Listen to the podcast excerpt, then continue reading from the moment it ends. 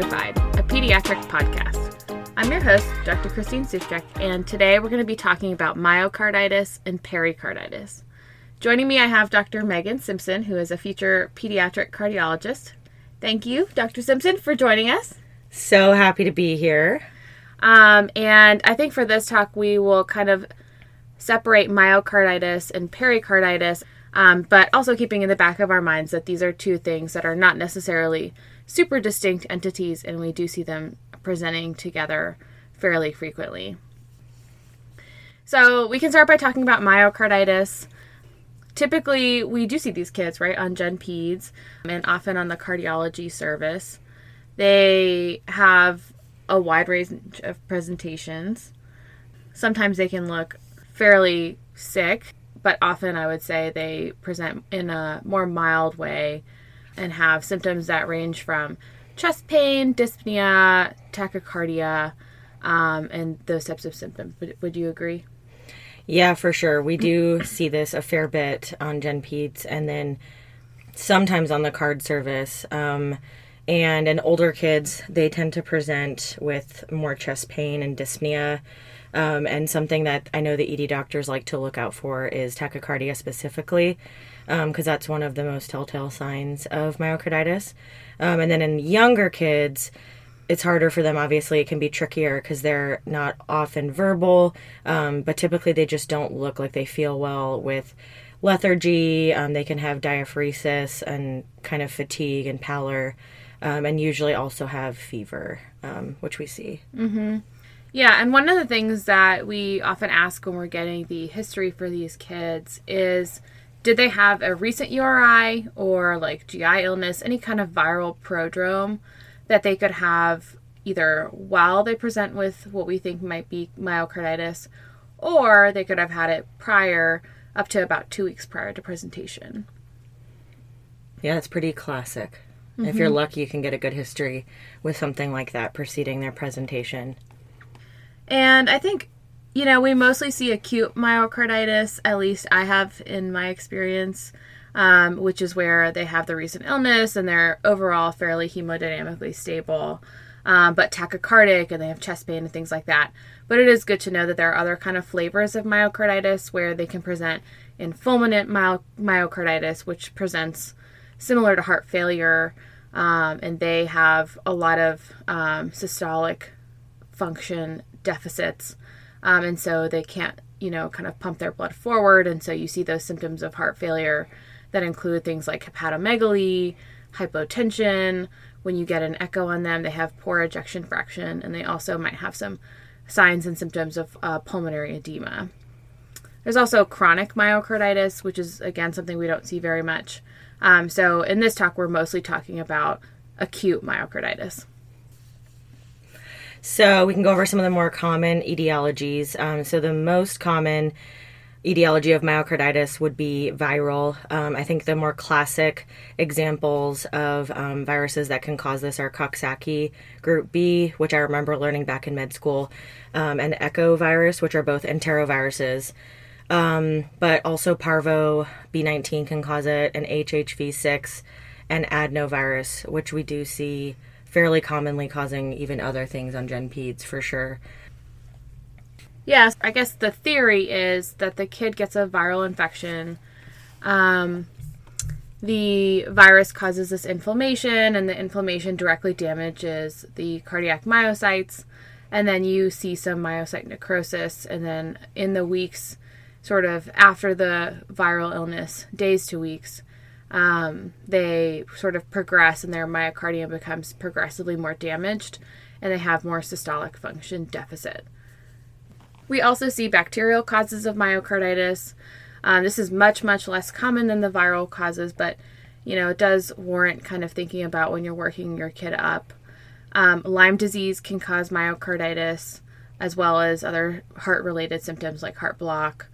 Um, and then Chagas disease um, is something that we see in kids who maybe have a travel history. They've been to places like um, South America, Central America.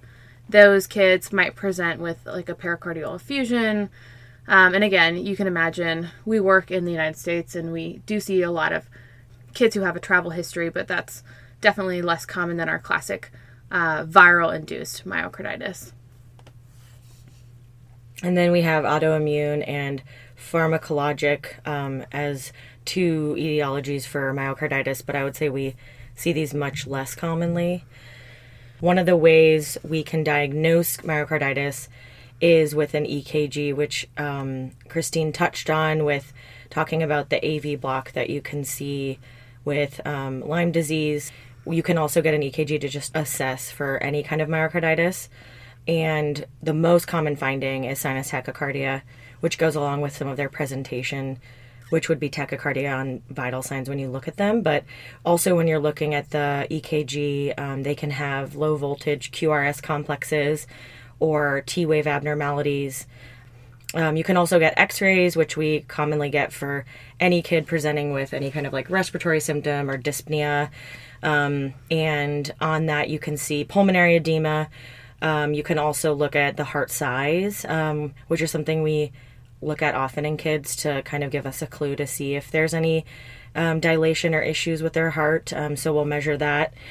And you can also look for an effusion as well which Christine had mentioned when you get the more severe cases of myocarditis, you can have sort of biventricular issues. And so they can have backup and have hepatomegaly, but they can also have um, pulmonary edema as well, depending on how bad it is and what is affected. Mm-hmm. And one of the other things we get on these kids in terms of um, workup is definitely some cardiac biomarkers. I think this is one of the more useful things that we get, right? Because we tend to use them as a way to trend how our children are doing once we get them on the inpatient side.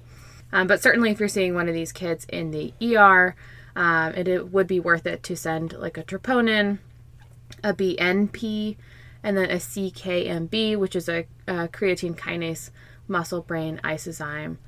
Um, and one thing to note is that if you have normal cardiac markers, that doesn't exclude a diagnosis of myocarditis. Myocarditis is a clinical diagnosis ultimately, but certainly having those elevations, you know, give you a clue that there is some stress going on in the in the heart, um, and that that could definitely be higher on your differential. You can also get echocardiograms, which, depending on the degree of um, dysfunction that the child has may or may not have any findings. Um, an echocardiogram really can show you the function of the heart and the size of the chambers and things like that, but it's not going to really show you any specific muscle inflammation um, or any sort of things like that that are on sort of a smaller level for that you would need to have a cardiac MRI, which we can get um, in kids if we're worried about it, and it's recommended especially for long-term management um, in terms of understanding what's been affected and you know how to introduce them back into normal daily activities and competitive sports and things like that. It's important to get. But I will say it is kind of interesting because when you're going through this workup for myocarditis, you're thinking, okay, chest x ray, there may or may not be findings EKG, there may or may not be findings other than probably some sinus tachycardia. Cardiac markers, there may or may not be findings. Echo, there may or may not be findings, right? And so it's kind of like this very weird um, diagnosis because we get all these things and all of them are plus minus. They may have abnormalities, they may not. And that just kind of goes to show how this is like a very much a spectrum of disease. Um, and really, I think we're moving more towards getting the cardiac MRIs. Would you agree? In terms of looking at um, muscle inflammation on imaging, mm-hmm. the gold standard for diagnosis of myocarditis is a biopsy of the myocardium. But as you can imagine, that's a very invasive procedure. Um, these kids would need to be sedated for that. If they have severe myocarditis, that might not be the best idea um, to make them undergo sedation. So I have actually never seen someone get biopsied for this, but I'm sure it does happen. Um, I think mostly this is really a true clinical diagnosis. Would you agree? Yeah, especially initially, you're going to want to manage these kids appropriately and diagnosing them clinically before you have some of this confirmatory testing is is pretty important for these kids to have this in your mind because you'd obviously be treating them differently than if they were coming in with pneumonia or because they were dehydrated or something like that and that's why they are tachycardic it's sort of the opposite management in some ways mm-hmm. so it's important to clinically assess them look at the whole picture kind of feel like if this is on your differential, you're kind of always it's in the back of your mind, and then eventually they may undergo a biopsy with a cath at some point, but it's not going to be something you're going to wait on to really manage them appropriately for this. Yeah, totally. And um, as far as management, you know, we mostly do supportive care. Um, we often will trend their troponins and their cardiac biomarkers as kind of um, a way for us to have some insight into their disease process. Are they getting better? Are they getting worse? Um, but supportive care, I will say, we say supportive care and it feels like it means nothing. But um, kids who have myocarditis and they're receiving supportive care, that can mean anything from like vasopressors, inotropes. That can even mean that they're on ECMO. Like we are supporting them from a cardiovascular and hemodynamic standpoint. So that, that can be a pretty big deal. I think, as Megan was alluding to, you know, we don't want to aggressively fluid rehydrate these kids, um, especially if they have some systolic function deficits um, or some biventricular deficits, because, you know, where is that fluid going to end up? It's going to end up, you know, down in their liver and in their lungs. And so, and so those are just some things to consider. Some kids, especially in the more severe spectrum of disease, may require like a ventricular assist device. Um, a lot of them we put on telemetry so that we can make sure that we know um, if they are going into any kind of scary arrhythmias. Um, then you know we kind of progress further and further into cardiology world where we start to do medical management like heart failure therapies and prevent cardiac mm-hmm. remodeling. This is something that you would be obviously working with cardiology on if they were on a general service. Um, mm-hmm and these are the kids that have some element of cardiomyopathy because of their myocarditis. So, like Christine said, these would be the sicker of the spectrum um, and can take a while to get better on their own because, like you said, we're just basically able to support them through. Um, we can't give them a medication to fix this or stop, you know, the inflammation or the necrosis or whatever's going on from happening. So we have to bridge them to either their own heart recovering or if you know they're bad enough if and don't recover, bridging them to transplant, which luckily is a small minority of kids. Mm-hmm. Um, and then the anticipatory guidance we give them is they they will need um, cardiology follow up typically. Um, we're seeing some of this more with COVID right now, which will not get into, but there are some new recommendations out for the kind of um, cardiac dysfunction we're seeing with MISC kiddos. Um, that is somewhat similar to this, where they're getting follow up imaging and um, kind of avoiding certain activities for up to six months afterwards. And they're sort of following pretty closely with cardiology to make sure that when they go back to their normal life that they're going to be okay and they're not going to have any life threatening events when they do it. Mm-hmm.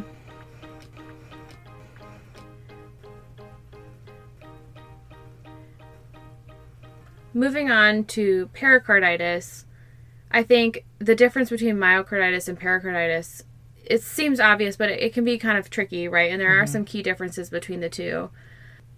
Of course, pericarditis refers to the pericardium, which is the area around the heart, as opposed to the myocardium, which is actually the muscle tissue. We see a little bit of a different clinical presentation, and we also see slightly different etiologies and variations in how we diagnose and manage these kiddos. Um, so, kids who have pericarditis, first of all, pericarditis is more common in adolescent males. And just like myocarditis, we see a history of current or recent viral illness. Um, so, did you have a cold in the last two weeks? Did you have a GI or a stomach bug in the last two weeks? Or do you have one currently? Um, those would be good questions to ask. And then often the chief complaint in these kiddos are is going to be um, chest pain. That's really what they come in with, right? Mm-hmm. And their chest pain is kind of unique in that it improves with sitting up, and it's worse with lying down.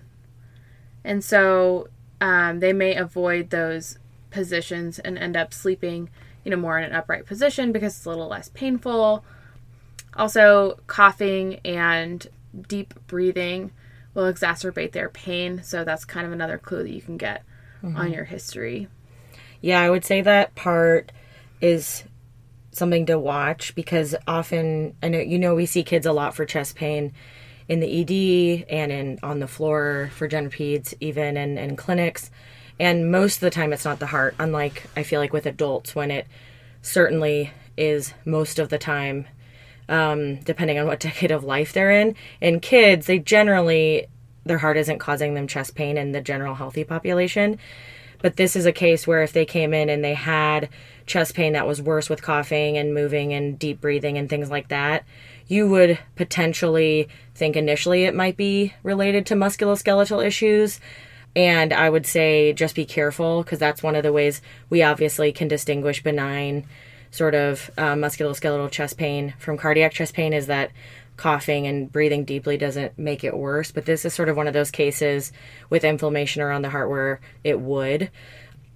So remember to just like kind of always look at the whole picture, but that's something that could be tricky. But their exam, usually, like with myocarditis, they're tachycardic. Um, they're on auscultation. The sort of classic finding is they have that pericardial friction rub that sort of sounds like a maraca uh, sort of creaking leather, if you guys remember from med school. But if there's an effusion, especially like a bigger one, that can be completely gone and absent. So if you don't hear it, I would still be, if you're concerned, stay concerned about it. um, and then you could obviously get Beck's triad if you have um, a larger pericardial effusion that's creating cardiac tamponade, which we actually have seen, I've seen more on Gen Peds than I would um, have anticipated yeah. coming in. Um, totally. And it can either be, um, typically, if the effusion's large enough, it can basically make it so that um, the patient presents with some JVD. They're, um, they'll have issues with systolic function, so their blood pressure will be low um, because of the absence of really getting adequate filling. So Beck's triad is muffled heart sounds, the JVD, and the low blood pressure. And the best way really to look for JVD is to have the child sort of leaned back at an angle or propped up on their elbows, laying down, um, and sort of just have them turn their head to the opposite direction. And you can see there'll be like a column of blood sort of sitting up in their neck, um, which is not normal and shouldn't be there. But yeah, we've seen this more than I would like. Yeah, it's interesting because pericarditis is something that we see in otherwise healthy children. So we are talking about something that would present on a general pediatric service, right? Because kids who get this are often they get it, you know, in the setting of a recent viral illness or a current viral illness, most commonly. You know, those kids go to Gen Peds. They don't go to cardiology. They don't have a history of a cardiac problem. And um, so for us, it's definitely something that we need to be thinking about. Uh, and that kind of leads us into our etiologies of pericarditis, which are very similar to those um, that cause myocarditis, in that they're mostly viral. And so, um, again, we see the enteroviruses, um, notably Coxsackie virus and echovirus. We also see adenovirus popping up again. And then influenza is a big one here um, that causes pericarditis this has not been a typical year. We have not seen very much flu, but in a normal year where you see tons of flu, when you listen to the heart and you have a kid who's tachycardic and has low blood pressures, you know, you might be worth it to look for jugular venous distension and make sure on your exam you're listening and um, if the heart sounds are more muffled or the kid is more tachycardic than you might have anticipated given their other clinical symptoms, um, it's something definitely to keep in the back of your mind. We also have bacterial causes of pericarditis. Tuberculosis is a cause of pericarditis, um, and that is definitely one to remember. We do sometimes see kids who have acute rheumatic fever. I mean, this is getting less and less common because we're getting better and better at treating group A strep. Um, but that would be something to keep in your differential as well. So, yeah, and then diagnosis is pretty similar. Yeah, um, for this EKG, um, maybe more helpful with the diffuse ST elevation. something you wouldn't miss in case you're worried because it's pretty obvious. But they also may not have these things on their EKG. But other things you can look for are also, um, again, like in myocarditis, low voltage um, QRS complexes. You can also see slurring of the PR interval. Um, but those are, I think the most classic is going to be the uh, diffuse ST elevation on EKG. And obviously, you'd see sinus tachycardia as well, um, potentially, um, because these kids typically are tachycardic at times. Um, chest x ray could be normal. They, if they have an effusion that's on the larger side, they may have a larger cardiac silhouette on x ray, but it's hard to tell.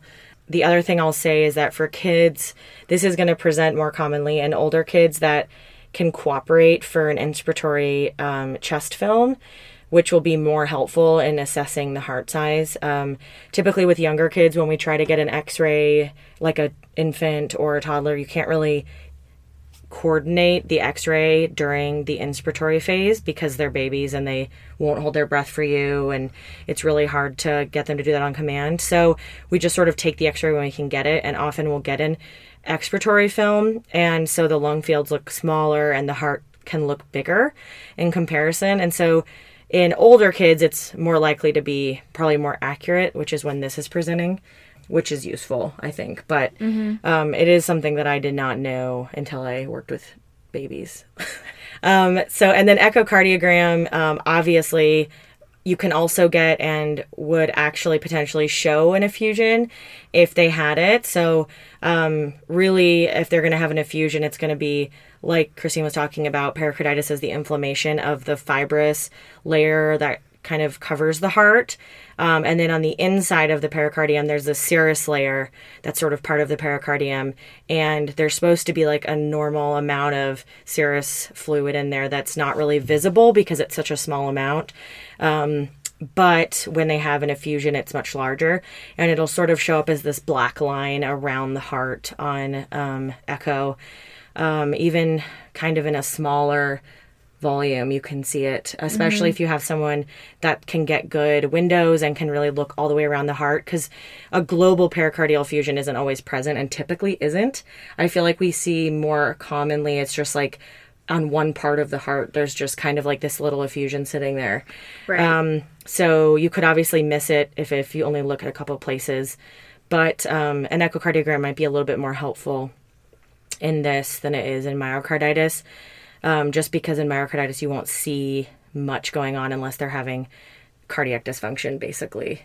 Um, and I guess in terms of further imaging, um, you don't need a cardiac MRI to help diagnose these kiddos.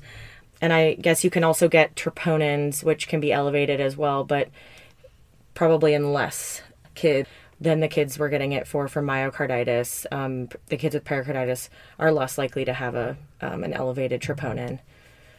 Yeah, so I think really the echocardiogram is kind of helpful because it allows us to distinguish a little bit between myocarditis and pericarditis.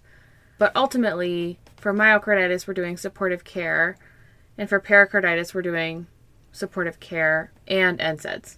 Yeah, and treatment of the inflammation, basically, Yeah.